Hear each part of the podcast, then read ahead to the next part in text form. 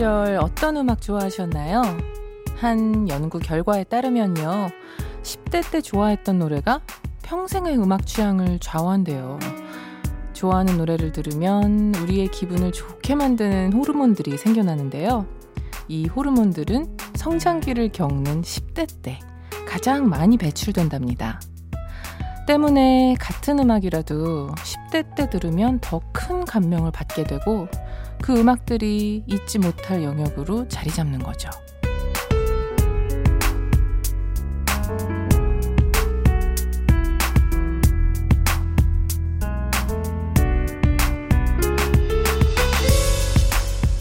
새로운 노래들은 매일 쏟아지는데 아무리 좋은 명곡이 나와도 그 시절에 들었던 감동을 이길 수 없다고 생각하면 어쩐지 좀 섭섭해집니다. 과거의 내가 지금의 나에게 선물한 나의 음악 취향. 여러분은 마음에 드시나요? 안녕하세요. 여러분께 보내는 93번째 반 편지. 저는 김이나입니다.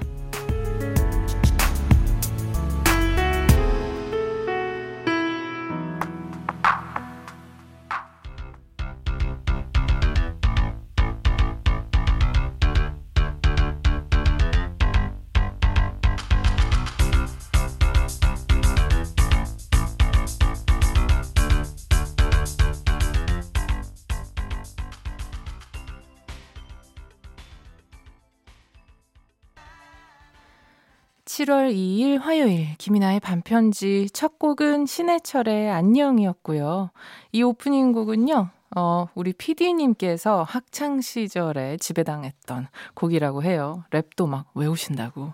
아, 저도 이 노래 엄청 좋아했었어요. 근데 이 신해철 씨가 음역 때가 굉장히 또 낮게 내려가시잖아요. 그 부분 따라 부르다가 목이 되게 아팠던 기억이 나서 이제 그 부분을 듣기만 해도 자동으로 이 목젖 쪽이 좀 얼얼해지는 그런 느낌이 들어요. 김나연님께서도요, 맞아요. 10대 때 들었던 노래 요즘 어쩌다 들으면 저도 모르게 가사를 다 외우고 흥얼거리고 있더라고요. 그죠? 그래서 노래의 가사를 외우고 있는 스스로가 굉장히 막 천재적이게 느껴지고, 야, 이거 어떻게 기억하는데, 다 사람들이 다 그렇더라고요. 그래서 되게 안 외워지는 거 있으면 멜로디 붙여서 외우고 이랬었는데 그럴 땐 또 그렇게 안 외워져요. 그냥 무심결에 그리고 좋은 마음으로 들었던 것들이 우리 몸속에 이렇게 참 깊이 박히는 모양입니다. 이병규 님께서 저는 10대 때 다른 또래들과 달리 7080 노래를 많이 좋아했는데 요즘엔 영화 로켓맨을 본후 엘튼 존의 곡에 푹 빠져 있답니다. 아, 로켓몬 보셨구나. 아, 그 예전에도 한번 후기 남겨주셨던 것 같아요.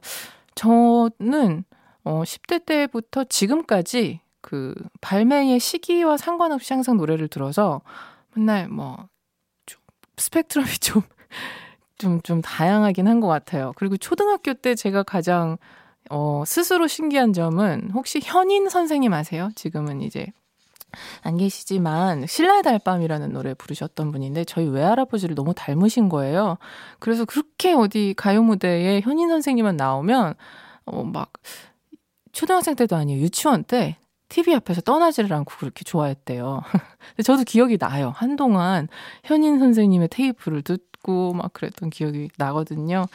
어쨌든 또 음악에 관해서 이야기를 시작하니까 또 투머치 토카가 되어버렸습니다.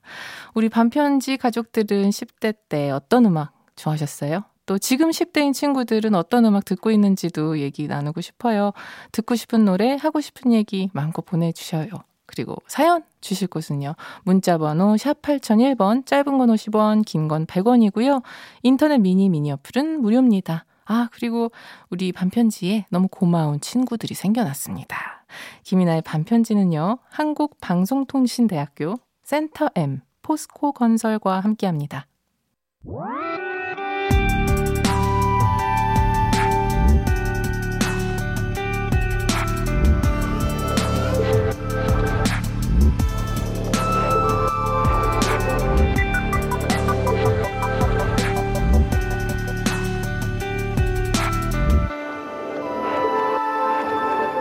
김이나의 반편지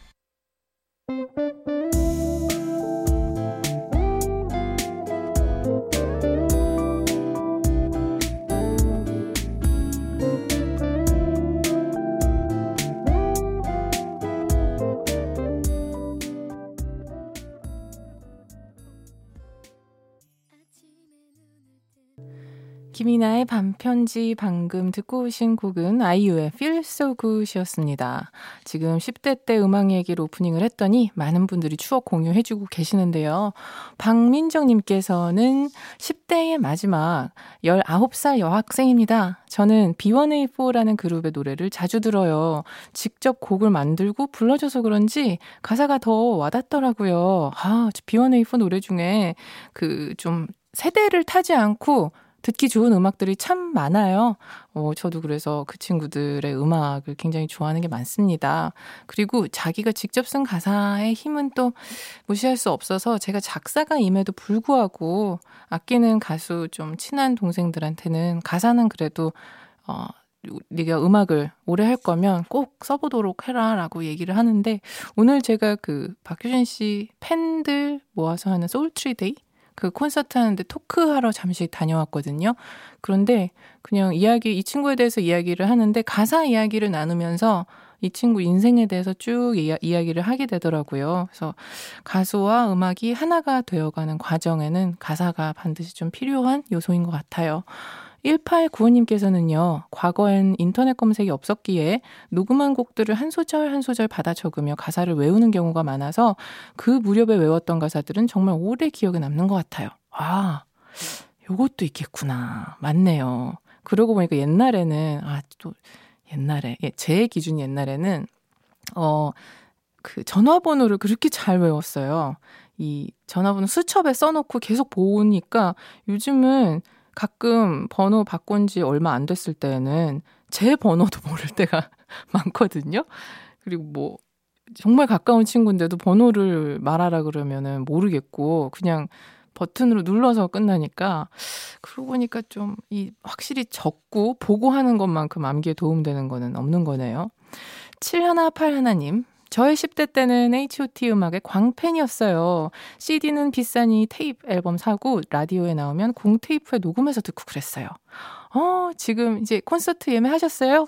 H.O.T 요번에도 공연하는데 6만 석 넘는 그 자리가 몇분 만에 또 매진됐다고. 카, 선배님들 진짜 멋집니다.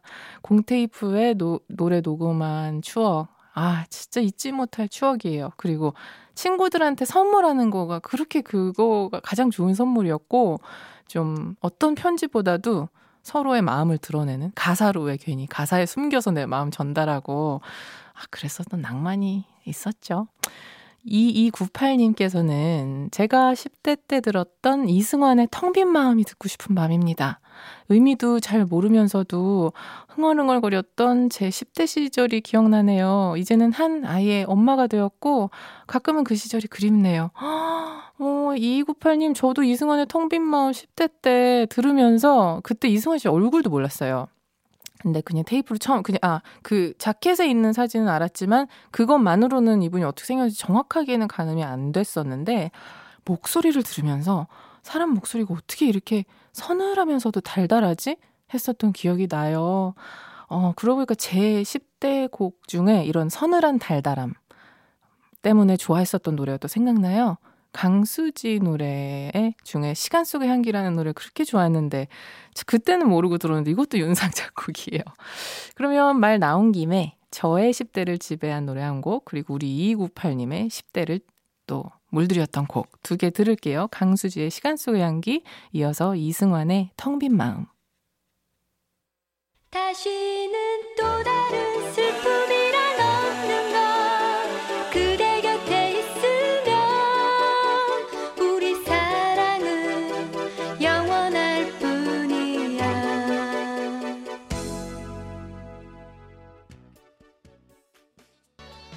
강수지의 시간 속의 향기, 이승환의 텅 빈 마음까지 두 곡 듣고 왔습니다. 아, 진짜 음악만큼 추억 여행 완벽한 게 있을까요? 지금 계속해서 추억 사연들 끝없이 쏟아지고 있는데요. 요즘 얘기도 보내주셔도 됩니다. 오늘의 또 반편지 가족들은 어떤 하루 보내셨는지도 궁금하거든요. 지금 듣고 싶은 노래, 하고 싶은 말, 이런 것들 문자로 보내주실 곳은요. 샵 8001번 짧은 건 50원 긴 건 100원입니다. 인터넷 미니는 무료고요. 노래 듣고 올게요. 김현철 피처링 조지의 오랜만에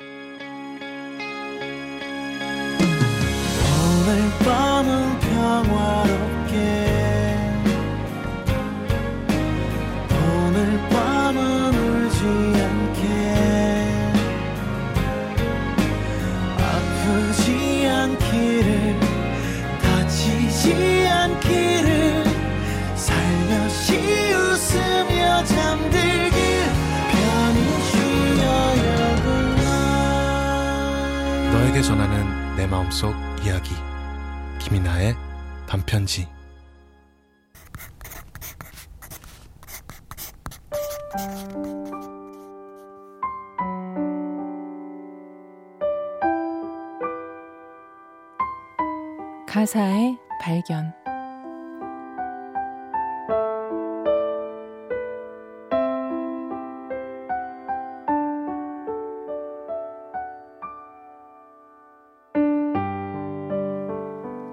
시간은 날 어른이 되게 했지만 강해지게 하지는 않은 것 같아.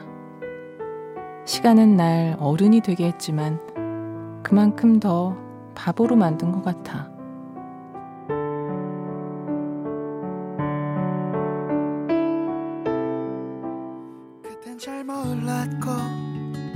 그래서 무모했고 또 그래서 더 아름다웠던 것 같아 상처를 주고받고 하는 게 사람이고 굳이 그걸 겁내진 않았던 것 같아 오늘 가사의 발견에서 소개해드린 곡은 넬의 청춘연가였습니다. 박시우님께서도 아니 이런 명곡을 너무나 명곡이죠. 명가사이고요. 9676님께서도 가사처럼 정말 어른이 되고 보니 오히려 겁먹고 조심하는 게 더 많아진 것 같아요. 맞아요. 이 제가 그 고양이를 키우면서도 느낀 게요. 공포는 특히나 학습되어지는 감정이구나라는 거를 느낀 게 새삼스럽게 다시 느낀 게 첫 번째 고양이는 좀 굉장히 원래가 겁이 많았었던 아이인데 두 번째로 온 고양이는 겁이 없고 사람이 뭐 택배 기사님 오시면은 막 나가서 구경하고 이러던 성질이었는데 그 첫째 고양이가 막 너무 무서워하고 낯선 사람이 오면 숨고 이러는 걸 보면서 점점 닮아가더라고요. 그 낯선 사람은 무서운 존재고 내가 숨어야 되는 것이다 라는 거를 배워버리는 거죠.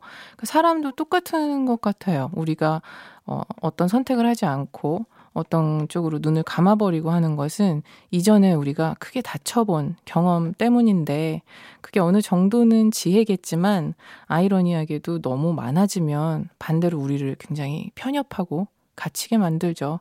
그래서 난이도가 점점 심해지는 것 같습니다.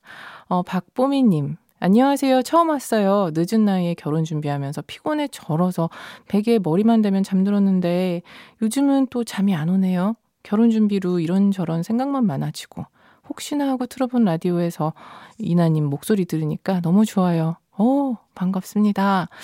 어, 그리고 참 우연찮게도 잠 문제 저도 오래된 친구입니다. 그냥 제가 이 불면에 대해서 내린 결론은 아, 그냥 같이 어떻게든 안고 천천히 뭐 이별할 때 되면 되겠지 하고 가져가야지 이렇게 마음먹었어요. 너무 그거에 어떻게든 자려고 노력을 하니까 더 멀어지더라고요. 정순주님, 저는 10대의 앤썸, 언제나 네 곁에 참 좋아했어요. 이 노래 들으면 그 시절 공기 냄새까지 느껴지는 것 같은 기분이 들어요. 지금처럼 아이들 다 재우고 조용한 밤이 되니 또 생각나네요. 아이들이 다 잠들었다라는 그 시간, 얼마나 꿀맛이십니까? 정순주님, 정말 오늘 수고하셨어요. 신청하신 노래 들려드릴게요. 앤썸의 언제나 네 곁에. 이젠 잊어버려 뒤돌아보지만 내가 처음부터 없었던 것처럼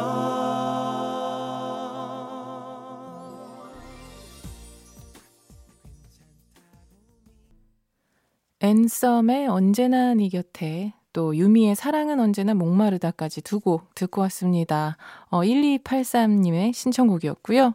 9676님께서 밤디 저 오늘 빙수기 왔어요. 근처 동네 마트에 갔는데 팥을 찾을 수가 없어서 일단 우유만 얼려서 갈아 먹었는데 시원함이 그저 좋더라고요. 내일은 큰 마트에서 재료 사서 제대로 해 먹어 보려고요.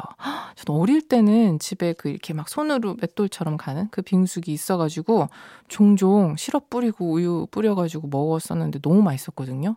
요즘에는 그 막 그렇게 된다면서요. 그 막 비싸게 파는 그 눈꽃 빙수 같은 느낌들? 그런 막 눈꽃까지 갈리는 거 그것도 다 재현된다고 하더라고요. 그럼 우리 그냥 다 저 빙수 되게 좋아하거든요. 그럼 빙수기를 사는 게 분명히 이득인 것 같은데 아 뭔가 제 게으름 때문에 계속 망설이고 있거든요. 빙수기 사용해 보셨는데 이거는 정말 살만하다. 추천하신다면 더 좀 남겨주세요. 거기 그 의견에 맞춰서 제 구매를 결정하도록 하겠습니다. 어 김선영님께서는요. 밤디 밤디 은지원의 불나방 듣고 싶어요. 우리 주제곡 해요. 하셨어요. 이 얘기 되게 많이 나왔거든요. 저도 안 그래도 불나방이라고 딱 제목 나왔을 때, 어? 어? 했었, 괜히 반가웠었는데, 한번 들어볼까요, 우리? 은지원의 불나방. 유리병 속에 담겨진 그대 편지 바다를 건너 나에게 돌아오리. 슬퍼하지 말아요 my darling. 내가 그리로 가리다 기다려줘. 하루의 시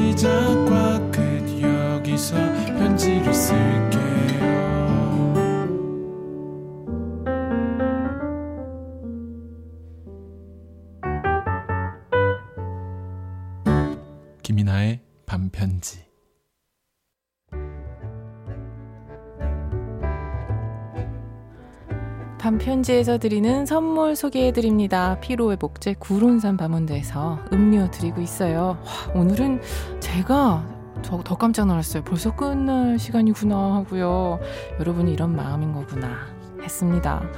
7월 2일 화요일 김이나의 반편지 오늘 끝곡은 윤한의 백키오다리 연주곡으로 들려드리면서 인사드릴게요. 그래도 매일 밤 하루의 끝을 만나니까 다행입니다. 지금까지 김이나였고요. 내일도 편지 쓸게요.